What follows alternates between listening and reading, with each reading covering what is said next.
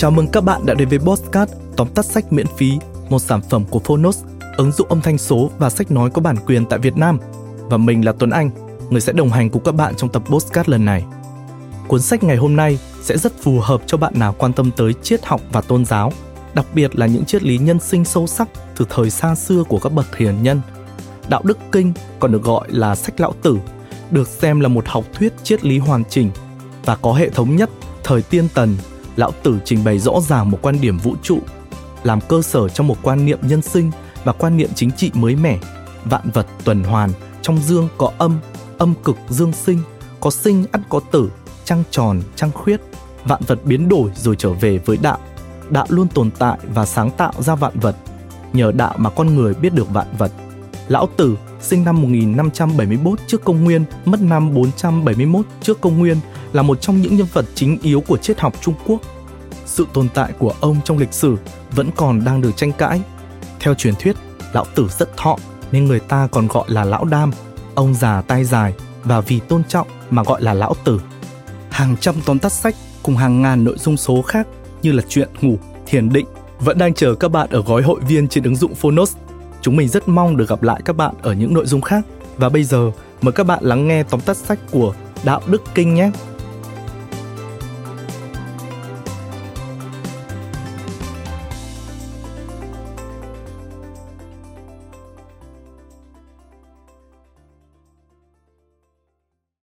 Bạn đang nghe từ Phonos.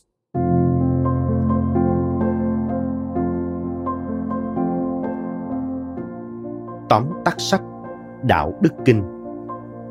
Tác giả, Lão Tử.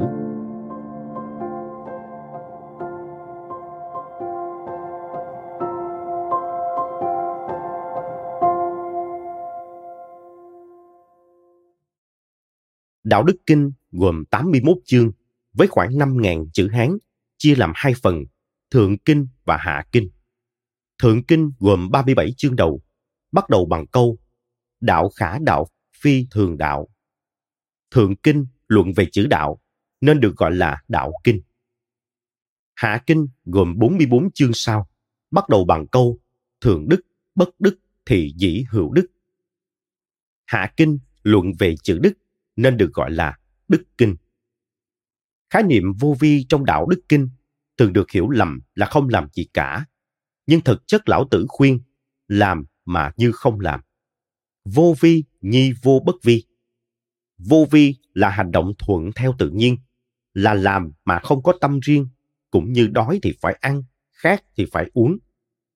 Lão tử cho rằng biết người khác chỉ mới là trí, nhưng tự biết mình thì mới là sáng. Tri nhân giả trí tự tri giả minh. Như vậy, ông chú trọng đến việc tự biết bản thân hơn là chinh phục kẻ khác. Ông cũng quan niệm rằng nên bằng lòng với cái mình có. Biết đủ thì đủ, và lúc nào cũng đầy đủ cả. Biết nhàn thì nhàn, và lúc nào cũng nhàn cả. Tri túc chi túc, hà thời túc. Tri nhàn chi hàng, hà thời nhàn. Mời bạn cùng Phonos điểm qua ba nội dung chính trong cuốn sách Đạo Đức Kinh. Nội dung thứ nhất, đạo, nguồn gốc của vũ trụ. Có một thứ hỗn độn tồn tại trước khi hình thành trời đất. Nó yên lặng, vô hình, đứng một mình và mãi mãi không đổi thay. Vận hành khắp vũ trụ, có thể coi là mẹ của vạn vật. Vì không biết tên gọi là gì, nên tạm gọi là đạo đạo mà diễn tả được thì không còn là đạo thường hằng nữa. Vì đạo sinh ra vạn vật trong vũ trụ, mà ngôn ngữ cũng từ đạo mà sinh ra, nên không thể dùng để diễn tả đạo. Ví dụ, ta gọi tiếng trâu để chỉ con trâu là do quy ước từ xưa đến nay. Tiếng trâu không phải là tên bất biến. Nếu từ xưa ta quy ước gọi tiếng bò để chỉ con trâu, thì ta sẽ gọi con trâu là bò.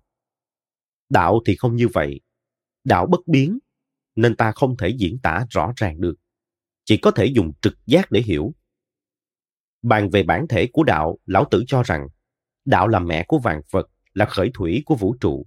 Ngoài tính thường hằng, đạo còn mang tính vô cùng, nghĩa là bao la và rộng lớn. Vạn vật từ nó mà đi ra, rồi lại trở về đó. Đạo còn có tính chất trừu tượng, không có hình thù cụ thể, không thể nắm rõ vô sắc, vô thanh vô hình. Còn về công dụng của đạo thì vô biên, dùng mãi không hết. Vạn vật là cái có, đều xuất phát từ đạo, là cái không. Mà chính nhờ cái không nên cái có mới hữu dụng. Ví như ở những chiếc chén bát, chính nhờ cái khoảng trống không ở trong mà chúng mới có công dụng. Nội dung thứ hai, đức sự trưởng thành của vạn vật trong khi đạo sinh ra vạn vật, thì đức bao bọc bồi dưỡng và che chở cho mỗi vật, nghĩa là vật chất khiến cho mỗi vật thành hình. Còn hoàn cảnh gồm khí hậu và thủy thổ giúp hoàn thành mỗi vật. Chữ đức được lão tử dùng với một nghĩa rất lớn. Không phải chữ đức mà nhà nho thường dùng như đức thân, đức tính, đức trung, đức hiếu. Đức ở đây là một phần của đạo. Khi chưa hiển hiện trong mỗi vật thì là đạo khi đã hiển hiện rồi, thì phần hiển hiện trong mỗi vật là đức. Mỗi vật đều có đức, mà đức của bất kỳ vật nào cũng từ đạo mà ra, là một phần của đạo. Cho nên, đức mới nuôi lớn mỗi vật mà luôn luôn tùy theo đạo. Nội dung thứ ba, đạo ở đời. Luân lý trong đạo đức kinh là vô vi, nghĩa là làm mà như không làm, vật cực mềm mà lại thắng được vật cực cứng, như có câu, nước chảy đá mòn. Trong đó tiêu biểu cho thái độ khiêm nhường, nước luôn tìm chỗ thấp mà chảy tới. Tiêu biểu cho thái độ nhu nhược, nước gặp vật cản thì uống khúc mà tránh đi. Cho nên dù ở đâu, nước cũng chảy tới được, tiêu biểu cho tình huống hoàn thành được việc của mình. Nước không ngừng biến đổi, bốc lên thì thành mưa, chảy xuống thì thành sông rạch thấm vào lòng đất để nuôi vạn vật. Do đó, nước sinh ra mọi loài. Đạo cũng được ví như nước vậy. Đạo trời không tranh mà khéo thắng. Không nói mà khéo đáp, không gọi mà vạn vật đều chuyển động, bình thản vô tâm mà khéo sắp đặt mọi việc. Đạo trời không thiên vị ai, luôn giúp đỡ cho người lương thiện. Lưới trời lồng lộng, tuy thưa nhưng khó lọt. Người ta sinh ra thì mềm yếu mà khi chết thì cứng lại. Thảo mộc sinh ra thì mềm dịu, mà khi chết đi thì khô cứng. Cho nên cứng rắn cáo giận là biểu hiện của chết. Mềm yếu, khiêm nhường là dấu hiệu của sống. Binh mạnh thì không thắng cây cứng thì lại bị chặt. Do đó, yếu mới thắng được mạnh, mềm mới thắng được cứng. Vì khiêm nhường, không tranh với ai, nên cũng không ai tranh với mình nhờ khiêm nhu mà việc mới thành.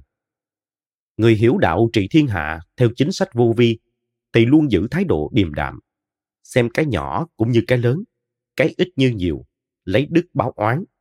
Giải quyết việc khó từ khi còn dễ, thực hành việc lớn từ khi còn nhỏ.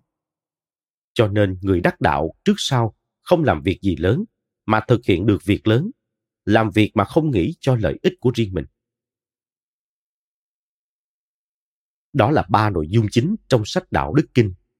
Lối hành văn của đạo đức kinh tuy cô động vắn tắt mà thâm thúy như châm ngôn học thuyết của lão tử. Nếu bạn cảm thấy phần tóm tắt trên hữu ích và muốn hiểu sâu hơn về tác phẩm kinh điển này, hãy nghe bản sách nói đầy đủ trên ứng dụng Phonos nhé.